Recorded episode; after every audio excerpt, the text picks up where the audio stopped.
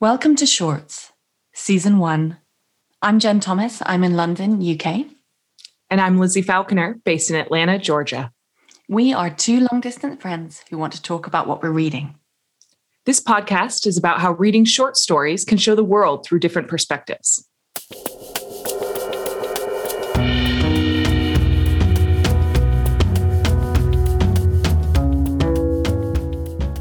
Today we're reading Cat Person by Kristen Roupenian. You can read this story at newyorker.com. We've linked the story in the show notes, so please read it before listening. In this story, Margot, 20, meets Robert at an art house cinema where she works. When he asks her for her number, she surprises herself by giving it to him, and they start texting. We follow their story from texting to a date, which ends in their first and only night together. After very awkward sex, Margot doesn't want to see him again, and her roommate sends him a message on her phone to tell him so. So, Jen, what did you think of this story?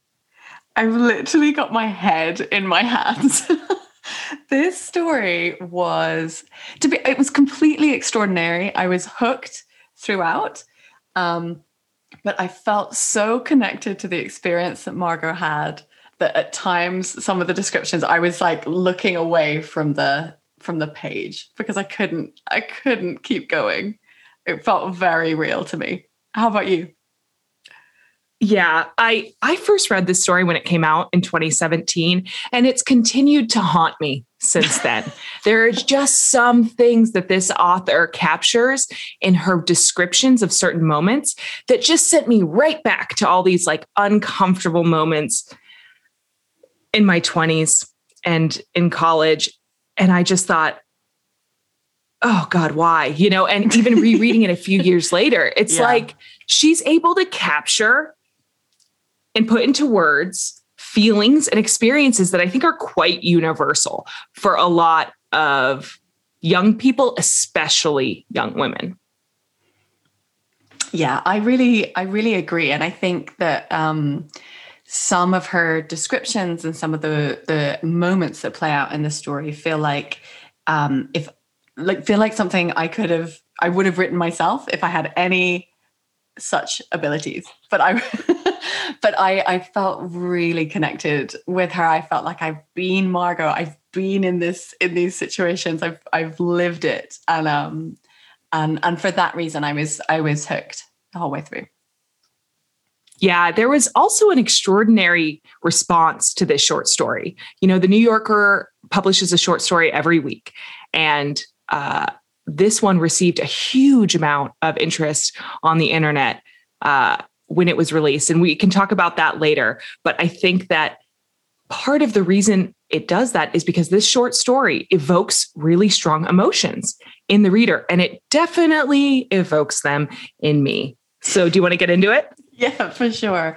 Um, I mean, I guess we should start where where they meet, right? So the first thing that we that we come across in this story is um, so Robert, he is this guy, he's 30, we find out he's 34. We don't know that at the beginning. He comes into this art house cinema where Margot works and they uh, they're kind of flirting um, as you know, she works at the concession stand and they're flirting, they're talking about red vines, which I discovered uh, is a type of sweet, which I didn't know. Oh, you um, didn't know what red vines were? We, didn't, we don't have those uh, here. Um, but yeah, so so and they're kind of flirting, and but the way she describes him right off the bat um, is really fascinating. Fascinating, I think.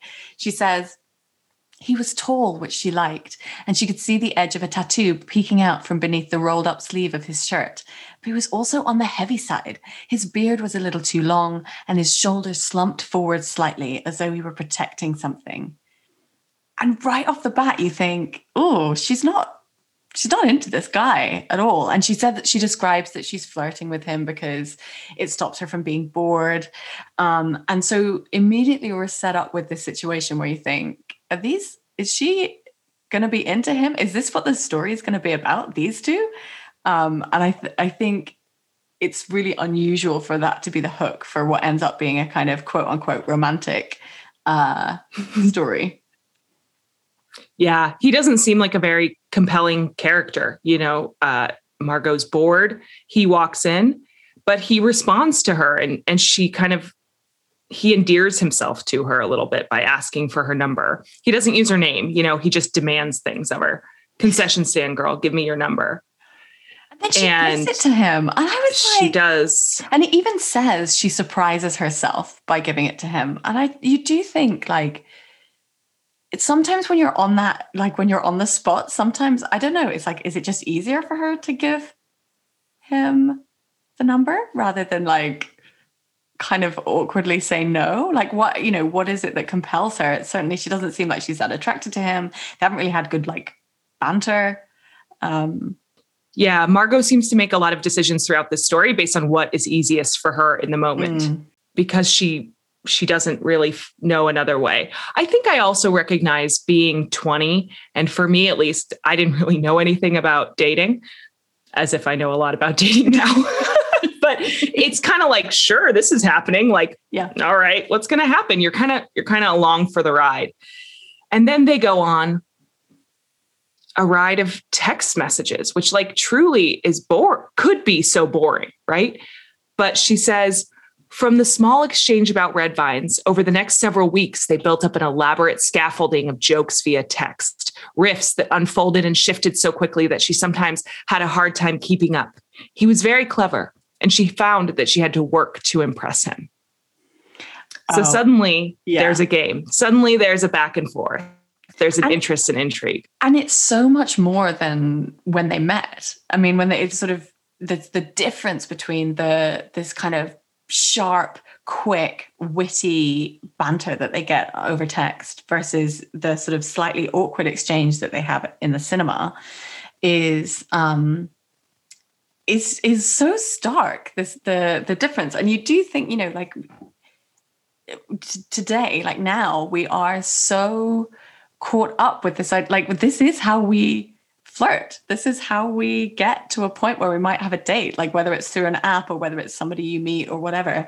It's this kind of can i be funny on text? Can i impress this person? Can we have this kind of frisson um, only through text message and they get there. She's like mm-hmm. in, super into it by the time um, they actually end up kind of meeting. Mm-hmm. And I think that that's what's genius about Roupenian's writing here is she's able to capture that um, magnetic electricity that can happen between two people who are texting and there's like the possibility of a date and there's a possibility of sex right? You know she says soon she noticed that when she texted him he usually texted her back right away but if she took more than a few hours to respond his next message would always be short and wouldn't include a question. So it was up to her to reinitiate the conversation which she always did. So he's playing a little bit of a game with her. And they also there's a moment um where they talk about it as if it's as if it's dancing. Like this sense that you're completely in tune with someone and that you're you're moving with them and with the music and the sense that this kind of these texts and this exchange is like is is is rhythm and it's kind of passion and it's and it's alive and it's physical. And then you realize it's just two people like opposite ends of a city anyone who has been dating in the last 20 years will be able to recognize. Yep. She's inferring all these ideas about who Robert is and who she is to Robert based on this communication in these texts. I mean, it like brings a big well of anxiety just right up in me when I read this. Cause I remember like staring at my phone, being like, was that funny? Did they understand? Like, oh, so depressing. You, we cover a lot of time in that short period. And uh, by the end of it, you know, they've built this scaffolding of jokes. Robert um, asked her to go on that date. It's, I'm saying date, quote unquote date. He takes her for a slushy, a, a cherry slushy at 7 Eleven guys. Oh gosh, guys. Um, it's better. very. Str- That's a very. Mm. I found that uh, exchange really strange. So they go from this kind of quick fire text, and then he sort of demands of her that they that they meet, and that all he's going to do is kind of buy her some red vines. I think some kind of hark back to something that was funny, you know, weeks ago. And then they have this sort of non experience. They don't kiss at the end or they she thinks he's going to kiss her and she's like oh i don't want him to. So she kind of pulls away and then he kisses her on the head and somehow that sh- sort of shifts the dynamic and by the time she walks back to her dorm she says she's filled with a sparkly lightness that she recognizes as a sign of an incipient crush. So that somehow this kind of journey of this non-date she's gone from like oh actually it's not as funny as in real life like in real life as it is on the text to oh he's kind of kissed me on my head to now i think i have a crush on him. It's like what happened? I've got whiplash from this weird date at the 7-eleven yeah she her perspective of robert changes constantly based on little bits of information she's seeing. And every time she's having these in-person interactions with him they're not good. Like they're mm. patently not good. And she is doing this like kind of complicated ballet in her head about why he could be doing it or what could really be happening. I think, you know, she's, I don't, I, it's, it's interesting. And Robert, we don't know anything about him. We're getting all Margot's internal monologue. Yeah. And nothing about Robert, which is very, very interesting for the dynamic. And it's interesting as well because we don't know that much about Margot either like we don't get external perspectives on either of these people. We just get kind of margot's viewpoint of robert. And what we what we end up learning about margot is mostly based on what she's reflecting to us about robert. So it's it's very hard to kind of get a rounded picture of either of these people. And i think that is also deliberate because it makes you like you get into this sense of this sort of almost obsession that they have and that she has for this kind of version of Robert that she's been texting and the kind of excitement that you can feel. And, and as you're saying, like that staring at the phone and the idea that you can create a fiction of someone or a version of someone or a version of an experience that you want to have, and it be- can become all consuming. And so giving that up feels huge. So when she meets him and she kind of has that strange moment at the 7 Eleven, she's like, I don't want to burst you know if i don't if i reject this guy then i also reject all the kind of experience i've been having with this guy i really like on on my text messages. Yeah she wants to give it exactly. She has a lot to lose it feels like yeah. almost and or she feels like she has a lot to lose uh based on what she's built him up to be. And i don't think that that's a sign of any like i wouldn't I don't think that's a sign of any um, weakness or anything that Margot has done wrong. I, I feel like what we're seeing there is a very accurate picture of what it can feel like when you have this kind of, as you're saying, the whole thing on the text messages is that everything's just a possibility, everything's potential. And we are all geared to be excited about that and we invest in that idea. And so I'm like, I'm really with Margot at this point. I, I feel very kind of um yeah, I feel very much like I can identify with with the experience that she's having.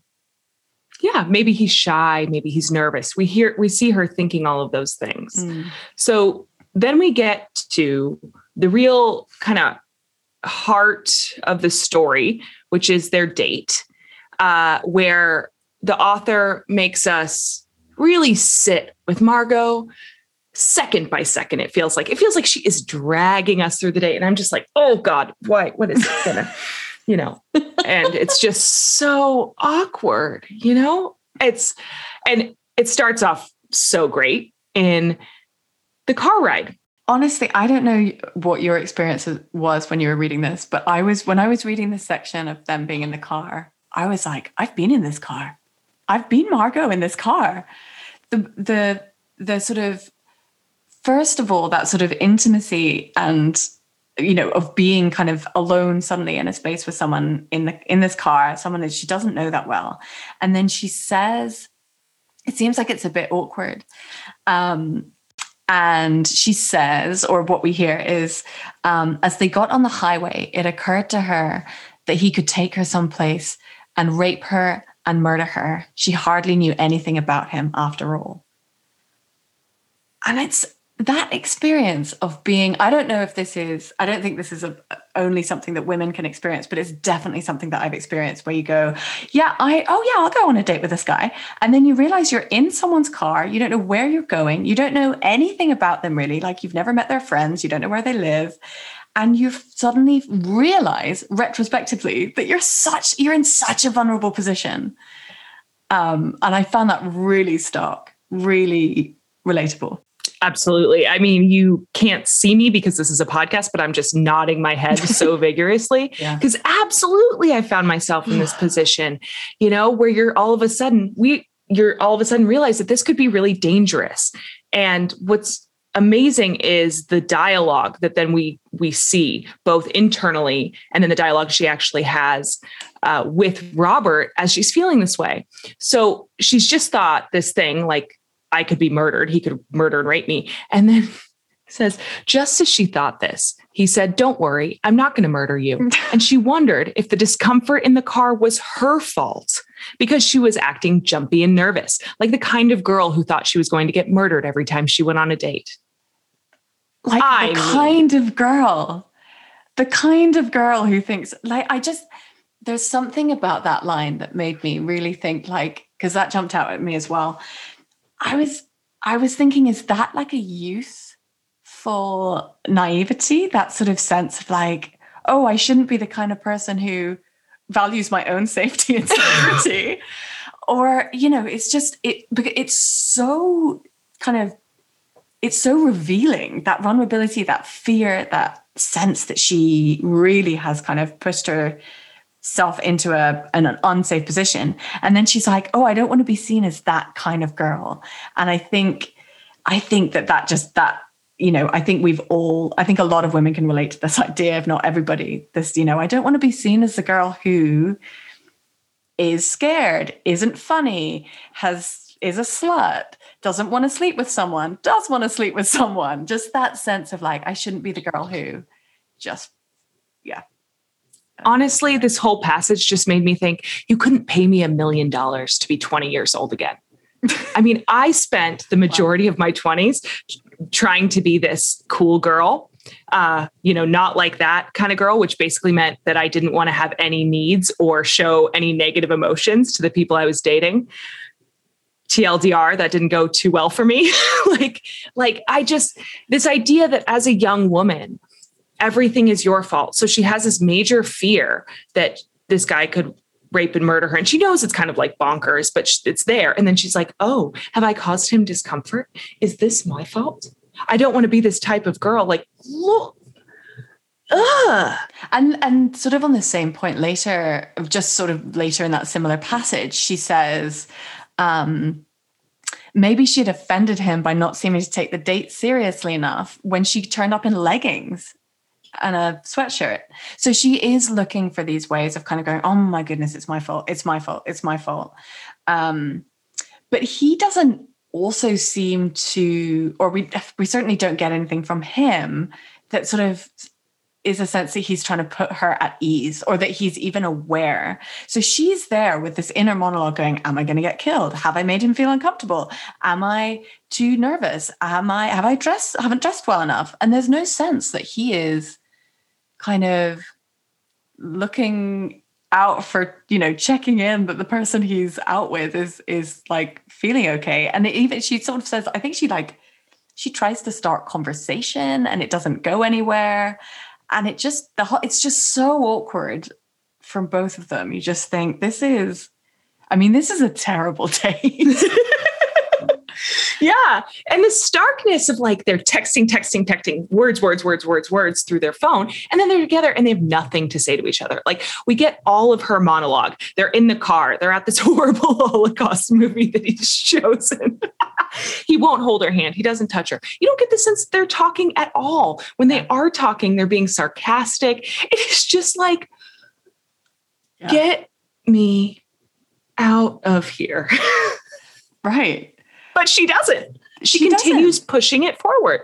And Robert seems stoked or something. I can't actually, I don't know. I can't tell what he's feeling. But they, it's interesting that it does, like the monologue that we get is one of kind of this is going badly. And everything we can infer is, as you're saying, get me out of here.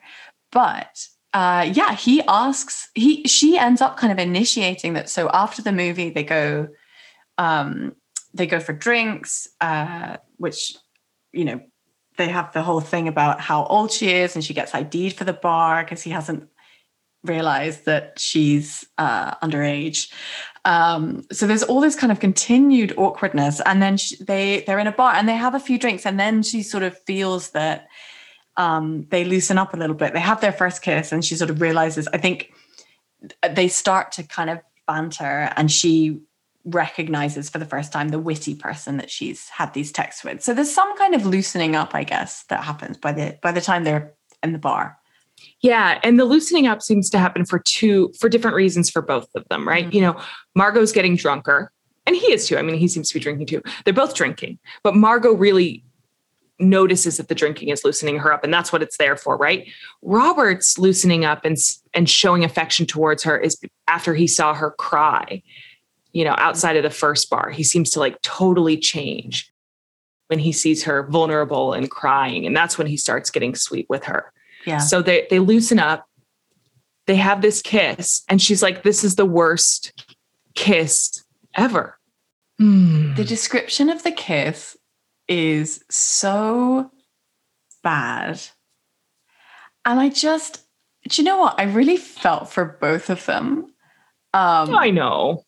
Because, I mean, I won't read the whole description because it's it's very visceral. But she says it's a ter- it was a terrible kiss, shockingly bad. Margot had trouble believing that a grown man could possibly be so bad at kissing. It seemed awful, Yet somehow it also gave her that tender feeling toward him again, the sense that even though he was older than her, she knew something he didn't.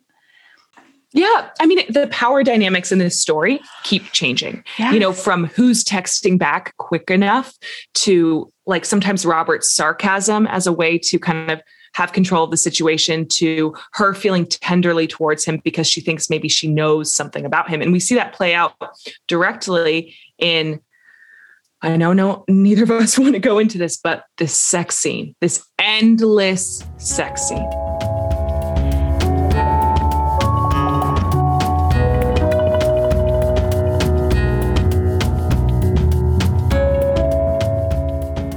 I think what Roupenian does in this story is is quite extraordinary in terms of the pacing. So we have this sense that like the texting goes on for a really long time, but actually we don't spend a lot of, we don't dwell very long there. Um, we just kind of have a sense that it's going on for a long time because she kind of goes home for a break and then comes back. And, you know, the time is kind of contracted. But then when we're on the date and when we get back to his house, it's like time goes so slowly. We are getting blow by blow what happens in this story. It's a nightmare. I mean, and she's pushing it forward. I mean, yeah, Robert is, ugh, he's not my favorite in any sense of the word, and he gets worse throughout the story.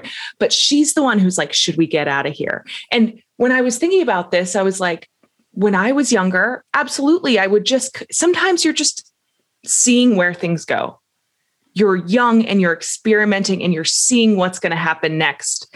And she just she does seem sometimes to be a little bit intoxicated on the control he she seems to have over him in moments in in moments um yeah i would agree with that but i also feel like she's she, what we see through her is such a roller coaster like we see her feeling incredibly nervous and then any kind of validation from him and it she sort of shifts around again. It makes it hard for us to understand like whose side are we on, who's in the right, who's not in the right, because the rug keeps getting pulled. So I'm like, oh, Robert's not done something good. Oh, but maybe Margot's kind of put herself forward. And then, oh no, but he's done this. And you just that's so smart because it's it's so at the heart of these issues around, you know, the issues around consent are, are often so multi-layered and so complicated. And I think she's she Roupenian takes us on that journey. She makes she's she makes sure we don't have a sure footing. Mm-hmm. I agree. And there's just so little conversation between the two of them, real, actual verbal words said to each other. And it's so hard to get a grip on how anyone's feeling, why anyone is doing what they're doing. So they manage to get back to Robert's house, and we see her again have this burst of fear. And she says, and as though fear weren't quite ready to release its hold on her, she had the brief, wild idea that maybe this was not a room at all, but a trap meant to lure her into the false belief that Robert was a normal person, a person like her, when in fact all the other rooms in the house were empty or full of horrors, corpses, or kidnapped victims or chains. It's just that mm. vulnerability. It's just the same exact same experience that we have in the car. I'm going for it. This is good. I'm in control. Hold on. I could literally lose my life. I'm at the most vulnerable I could possibly be. And you just, that turns on a dime. And you just, you know, again, I, I like, I've been in that house.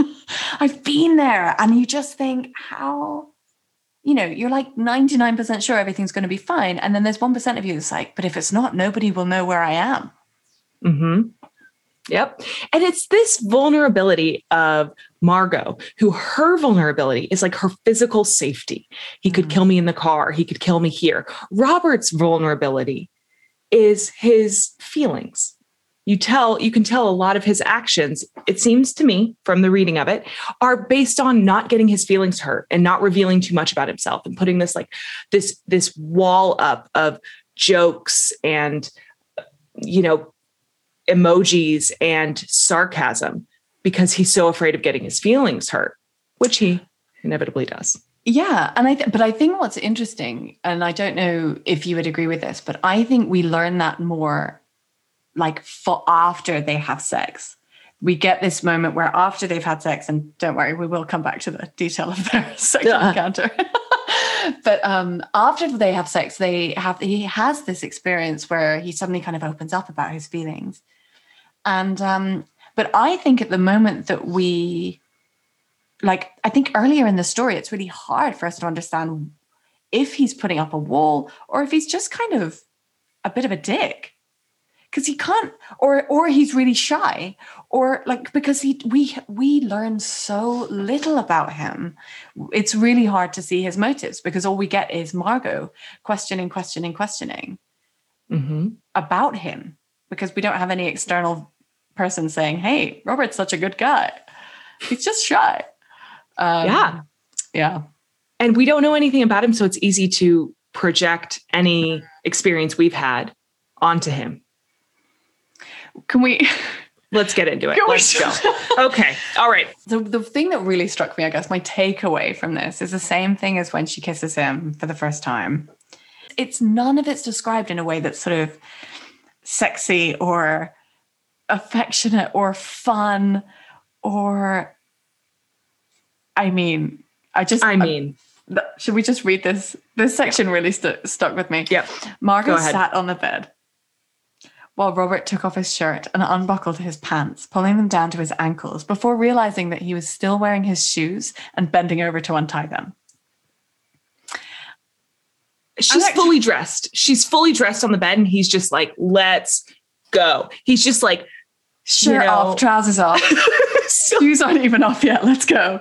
Like, and the thing is, like, when you're first, especially the first time you're with someone, like, of course, it's a muddle, it's a mess. You're not sure what's going on. Like, these things happen. And there's a way that that can be funny. There's a way that that is affectionate. That's, there's a way that it's part of the kind of sexy, like fun of being with somebody for the first time. But like, this is not how it is described. Like, she describes it in a way that just makes you go, oh, that's, you know, and she, you know, then there's a moment where literally it, she said, Roupenian uses the phrase, Margot recoiled. Looking at him like that, so awkwardly bent, his belly thick and soft and covered with hair, she recoiled. I mean, that is just, there's nothing in this that she's enjoying. There's nothing in this that's sexy. And, you know, for me, obviously, and for the audience, the readers, we are just alarm bells here. Mm-hmm. And for mm-hmm. Margot, too. Mm-hmm because there's nothing inherently wrong with like a thick belly that's soft and covered with hair, but she doesn't, she's not attracted to him. No. And there's no affection between them. And ooh. And the way that she feels so just directly there, she says the thought of what it would take to stop what she had set in motion was overwhelming. It would require an amount of tact and gentleness that she felt was impossible to summon. I don't know what you thought of that phrase. That really, really struck me. I think I thought, oh, there it is, something I felt before of I'm in a situation that's gone too far that I didn't that I'm realizing now that I'm here, I really don't want to be in, but I don't know how to stop it. I don't know. And, you know, what Roupenian says writes next is it wasn't that she was scared he would try to force her to do something against her will, but that insisting that they stop now, after everything she'd done to push this forward, would make her seem spoiled and capricious, as if she'd ordered something in a restaurant. And then once the food arrived, had changed her mind and sent it back. This is the idea of like being a cool girl again or a good girl or like she's trying to fit into this mold.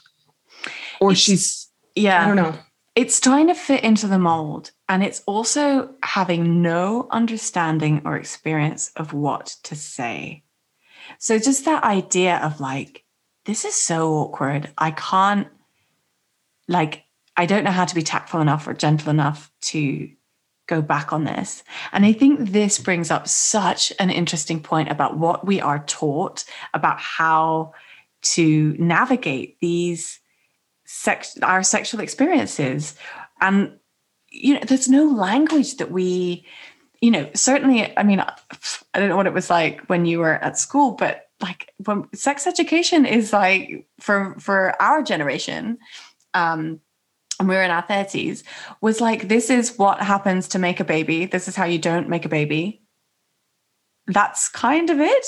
There was no understanding of kind of i like i wasn't nobody spoke to me about consent nobody spoke to me about how to talk about what was happening during a, a like while i was having sex with someone nobody taught me to ask or be asked um you know if i want to kind of go on so she just doesn't have the language here that she mm-hmm. needs. Mm-hmm. Absolutely. She doesn't. She's in a situation where her, again, her perspective and what she wants is changing and it's overwhelming. And she doesn't have the tools to get herself out of it. Just have to touch on this image that was that really just shot me back right to 2007 when I was a freshman in college.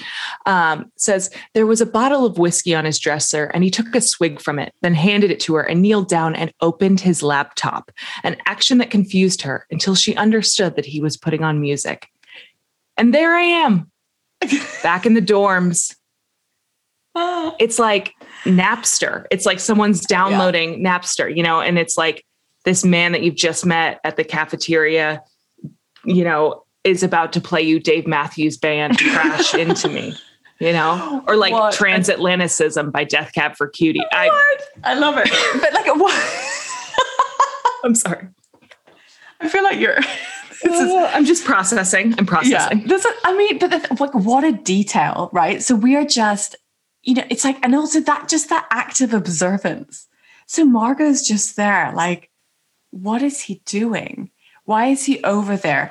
What is, you know, and of course, like put music on, that's great. But there's no, again, there's just no communication. So she's there going, I mean, as soon as they said like reach down to the laptop, I was like, oh God, he's going to put porn on. Mm-hmm. There's, you know, like that's, that's kind of, you know, what is he about to do here? And just, there's a, there's no communication. There's no like, hey, should we put music on? Like, hey, do you want some whiskey? It's like he, he like hands her the bottle he goes to his laptop, he unbuckles his trousers before like oh. you know, before they're like making out. I mean, it's just they're not in the same uh they're not in the same universe. And that's what she what's what we're being told. That's what Roupenian is telling us again and again. Is just that these two people are having different versions of the same moment. And that's so clever. And then we see that throughout the whole story um, because of this kind of monologue that we get from Margot. But we are just in different worlds. And of course, this encounter finishes with him coming, her nowhere near. Like we are just in completely different spaces. And they just have a completely different reaction afterwards as well. oh, also just bro, like you're 34, get some speakers. I'm sorry, but can you imagine? You're just like, I don't know. Tinny, okay. Just tinny desktop speakers from 2007. Is that what we're hearing? Yeah, just having a flashback. It's fine. Okay, so so she's like, she tried to bludgeon her resistance into submission by taking a sip of whiskey. But when he fell on top of her with those huge sloppy kisses, et cetera, et cetera, and then it just keeps going. And you're just like, she's not interested. She she is physically repulsed. She's trying to drink more to enjoy herself, and it's not going well. He's And she I starts. really feel for her in this at this point. it is. It's hard to read. I think it's because we already understand that she's thought this isn't something I want to go ahead with, but I don't have the way of getting out. And there's a there's a line where she says she knew that her last chance of enjoying this encounter had disappeared, but that she would carry through with it until it was over. I mean, this has become something so so far away from the possibilities, so far away from the joy, the fun, the excitement, the banter that we kind of were set up with, or that she was kind of holding on to, that it's it's uh, it's a chore, it's uncomfortable, it's unpleasant, it's revolting. And I just, it's so clever the way that Roupenian gets us here because it's easy to say, you know, well, she should have said something, or it's easy to say, well, he should have asked. But ultimately, we just know that there's two people who've just got no communication between them whatsoever. And they're both hindered by that. And she's just, she's just trapped. And I just, I was just, you know, I just feel like so many women and to, to be honest, probably a lot of men have probably had this situation um, where they just feel like, how did I get here? What am I doing? Is it easier just to go on? It's just easier to go on. I will carry through with it until it's over. Yeah. Oh, definitely. I mean, they've missed each other entirely at the end of what is a very bad sexual experience for Margot. Very bad. She wants to get out of there. He he so misunderstood her that he asked her if she was a virgin. And she almost starts laughing because it's just like what? You know this this experience that she's having with him feels so unprecedented you know? It's just like then they have an awkward conversation about that.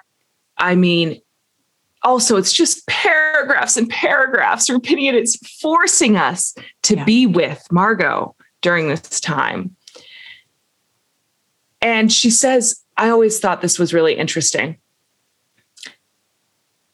uh, I'm going to read this sentence, but I wish I didn't have to. At last, after a frantic, rapidy burst, he shuddered, came, and collapsed on her like a tree falling. And crushed beneath him, she thought brightly, This is the worst decision I've ever made. And she marveled at herself for a while, at the mystery of this person who'd just done this bizarre, inexplicable thing. And I just, Yeah. I mean, what's interesting about that as well is it encapsulates this sort of divorced, kind of out of body moment. You know, there's a way that um, this could have been described where we have her inner voice, which could have been a lot darker. That could have been like, I can't, you know, this thing has just happened to me. But actually, she's so sort of aware of it throughout and this is what i think is really genius is the complexity of this is that she's so aware of it. She's sort of buoyed herself along with it. She's kind of cajoled herself into going i'm just going to get through this. I can do this. I can do this. This is going to be better. Getting through this is better than trying to have this conversation. So i'm kind of okay with it. And then that just that sort of that word brightly this is the worst life decision i've ever made. And you just think like she's kind of she's kind of okay with it. She sort of made this decision. And you think also, what is the decision? Was it going ahead with the sex? It's hard to know. It could have been going on the date in the first place. It could have been like giving her number to this Robert guy. But it's like everything about this is like, I just made a terrible call, but I'm okay. Like, wasn't that a strange decision that you made, Margot? But we're hearing it through her voice. It's very, very clever. And funny. it's really It's funny. funny. I mean, I was listening to the author read this story again Mm. prior to recording this. And and then right after she thinks that, Robert like waddles back from the bathroom. I'm sorry. and says, "What do you want to do now?" And she she thinks to herself, "We should probably just kill ourselves." She imagines saying. I mean, And I laugh out loud. every- it's funny. It's just it's- been it's terrible. genius. It's genius that it makes that it makes us laugh because you realize that it's not you know it she's brought up all of these heavy hitting issues. We're thinking about consent. We're thinking about rape. We're thinking about power. We're thinking about um, safety. We're thinking about physical bodily vulnerability. We're you know and and she's making us laugh because margot's just there going what the heck is happening? And you just it's it's incredibly smart because i feel like that's also the injection of this character of margot this 20 year old who's like this guy doesn't know anything. What is going on? Oh how have i ended up here? And you just i'm just with her. And it's it's it's so smart because you think that is how for a lot of people this these these experiences play out. There is a you have to laugh at it in a way even though you're like this is a horrible, heinous thing that's just happened. It's, Yeah. it's so layered. It's so layered. I, I yeah. Yeah. And we see a distinct change in Margot's voice and attitude toward the situation here. Once she thinks, like, this is the worst experience, you know, this is the worst decision I've made in my life. You know, she's kind of, she's no longer seeing him for his potential.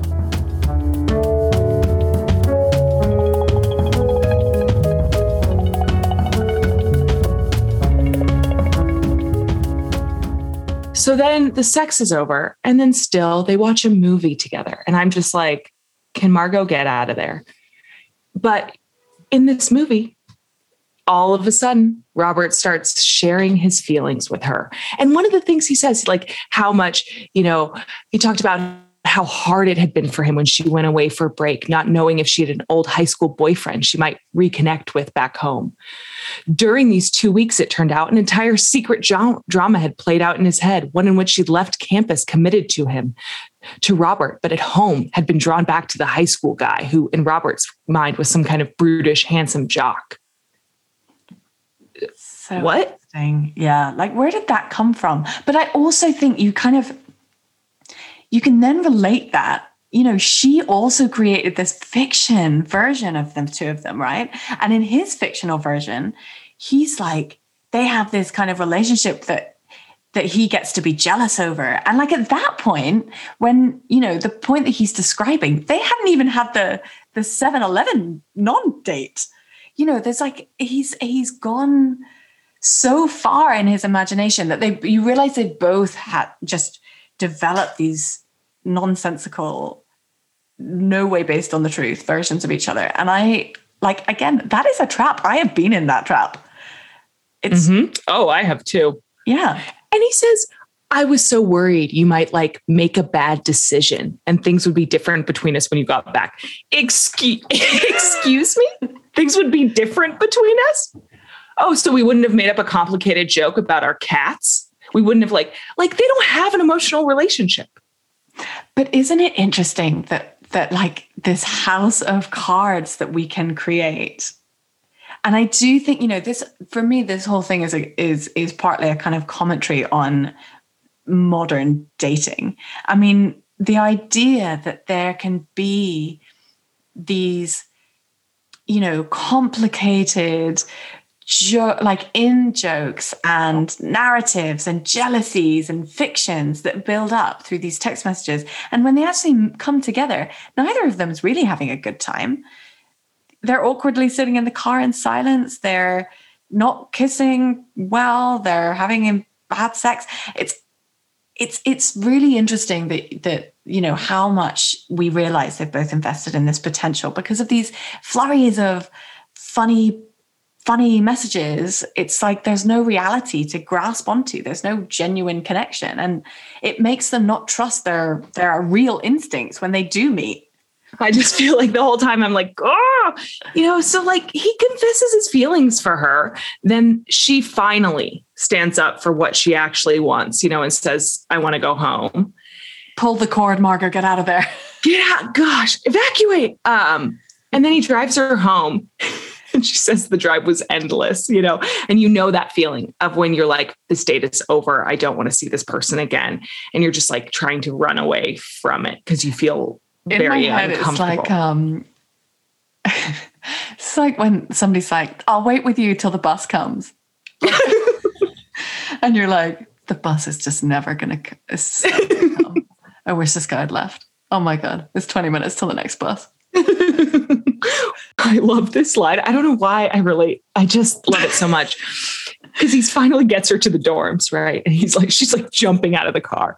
And he's like, come here. He dragged her back, wrapped his arms around her, and pushed his tongue down her throat one last time. Oh my God, when will it end? She asked the imaginary boyfriend, which she's been having this kind of internal monologue with, but the imaginary boyfriend didn't answer her. Oh, There's also this, it's so strange, this sort of power dynamic again. And this like, you know, talk about talk about consent. Come here. And then the shoves, I mean, Robert. but she knows she's like, this is the last time I'm going to see this guy, right? She's Yeah, like, just get, get this out, over out. with. That's get out. And then It's just the Maeve- safest, it's like the easiest path is just to allow this stuff to happen for her. It's so interesting. Yeah. Yeah, it is. It's the easiest path. And then my favorite line of of the whole piece, maybe, and what has spawned me sending many text messages says, by the time she got to her room, she already had a text from him. No words, just hearts and faces with hard eyes. And for some reason, a dolphin. I'm dead. It's like the final nail in the coffin for Robert. it's like before she'd even reached the room, like, bro, calm down. Also, they clearly just had, how did he read that situation? They just did not, again, total disconnect.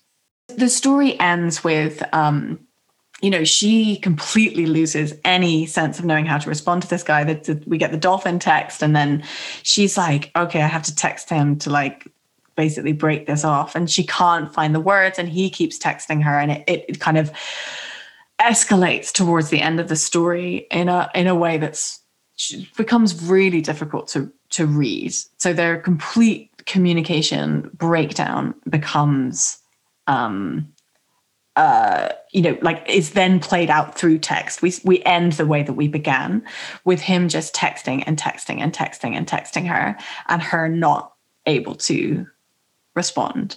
Mm-hmm. Yeah, her communication, nobody's communication skills get better by the end of this story.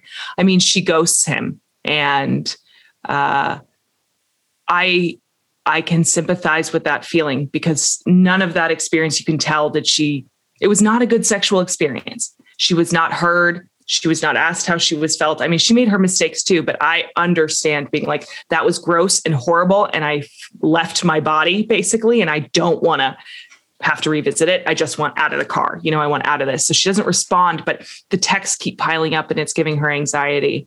And also, I've been the person before that's texting someone, not sure if they're going to respond back. So it's like you can feel the anxiety between the two of them. But then Robert reveals his true colors here at the end, Jen. I mean, this last section is very, I found this very hard to read.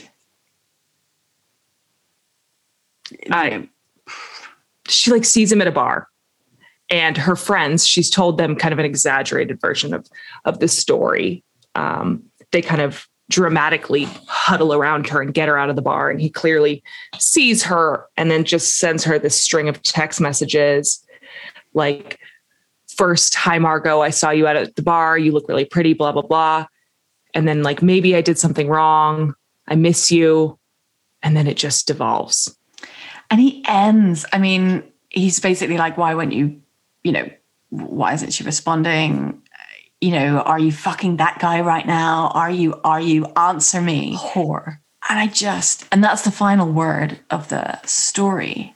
And we just, oh, it's, su- it's such a loaded term, I think, to read that as a woman, especially if you are some, you know, this is someone who sort of slept with him uh, as well. And it's just the, it's the cruelest, most judgmental um, dagger to throw. And Roupenian leaves it hanging in the air for Mar- for us and for Margot. it's his last try to kind of grasp of power. It's like the only means of the rejection has come because she must be um, someone who's like slept with lots of people. Like, firstly, as if that would give him, as if that matters. Like, uh, that's it's you know firstly that would be completely irrelevant if that were the case. Secondly we know that that's not the case because she explicitly Roupenian tells us earlier how many women how many uh, men Margaret has slept with. It's slut shaming. It's it's just you know this is it's her fault. She must be loose. She must be easy. She must have fucked all these guys. It's just ugh, it's really difficult to hear yeah, it's terrible. And like the story leaves you feeling unsettled. And I've probably read this story like 24 times. I've read it a lot because it, I can't get it out of my head. And there's always something new that I find and I think about because Roupenian leaves things open for our own interpretation but wow, is there a backlash to this story? So I'll, you know, I think Vox.com did a great explainer on this uh, that is called "The Uproar Over the New York New Yorker Short Story Cat Person Explained," and we'll put that link as well in our show notes. But um, it the story went viral basically and blew up all over Twitter and Reddit. And this quote sums it up. As the story began to go viral, a series of narratives began to emerge around it. It was a good story. No, it was a bad story. And people who thought it was good had not read enough short stories. No, it was actually actually was good. And people who thought it was not good were sexist. Margot's internal monologue about Robert's body constituted fat shaming. No, she was simply a good old fashioned, unlikable narrator. Robert was the villain. No, Robert was the hero. Wait, was Cat Person fiction or a nonfiction personal essay? It's just like he, people had really strong reactions to this. And there was actually someone created a Twitter handle called Men React to Cat Person. And it was just retweets of men defending Robert um, and like hating on Margot. And, you know, like one person says, some guys are bad at kissing and bad at relationships. Having sex very soon after meeting someone is usually not a good life decision, though. I mean, there was an immediate reaction to this story, especially from that kind of like alt right men, men's rights group on the internet who felt like Robert was actually just a nice guy and Margot was the one who was taking advantage of him. Very interesting. What do you think about that, Jen? What's interesting is I think we see we see in these stories the we see ourselves in these stories, right? So I see myself mostly in Margot. And I think like through our discussion, we've been like, oh, I've been in the car. Oh my God, I've been on this date. Um, you know, but there are times where it's like, oh my God, I've been ghosted too. I've sent a string of messages. And then the next morning been like, what was I thinking? you know, it's interesting too, because I think it touches on this idea of like what is good literature and what is good short stories. Because the New Yorker is known for printing really high quality stories. And although Kristen Roupenian is a white, I think, cis het woman, um, she has more access and voice in the literary canon before. What this Vox article brings up is how a lot of the comments and backlash were on like the validity of her writing and this narrative. You know, one person writes, after reading this article in quotes, this garbage post high school pap on the New Yorker website makes me realize that this is the new bland, waspy direction this magazine is headed into, that I'm never going to blah, blah, blah. This was horribly juvenile and conducted attempt at college life. And I'm going to assume Kristen, the author of this dreck, is really only 18 and has read too much Judy Blume in between fan erotica online. Like, whoa, that's that's a real feeling. And Vox's response to that is our culture tends to consider the things that happen to men to be compelling, universal, and worthy of literary attention, and the things that happen to women to be trivi- trivial, uninteresting, and petty. Wow. So, Jen, with all that said, why do you think it's important to read this story? I mean, firstly, because I think if anything is provoking that strength of reaction from people, then it's uh, it's obviously hitting some kind of human nerve. And I think that's what we've obviously found as well through our discussion. I think for me, it really lands, the story really lands some of the core questions and contradictions and complexities of the issue around consent and how how difficult it is for us to voice our feelings, to voice our needs, um, and to trust our instincts. Couldn't agree more. What about for you, Lizzie? What do you think? Why is this an important story to read?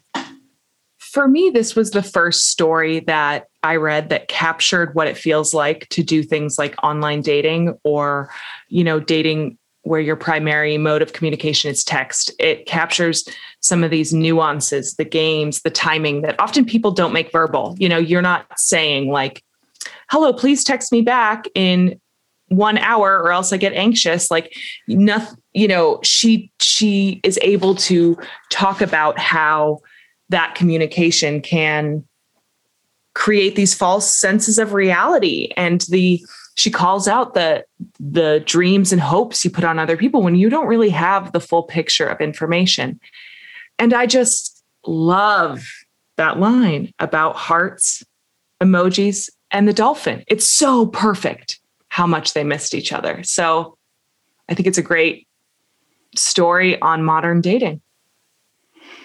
Thank you for reading with me lizzie. Thanks for reading with me jen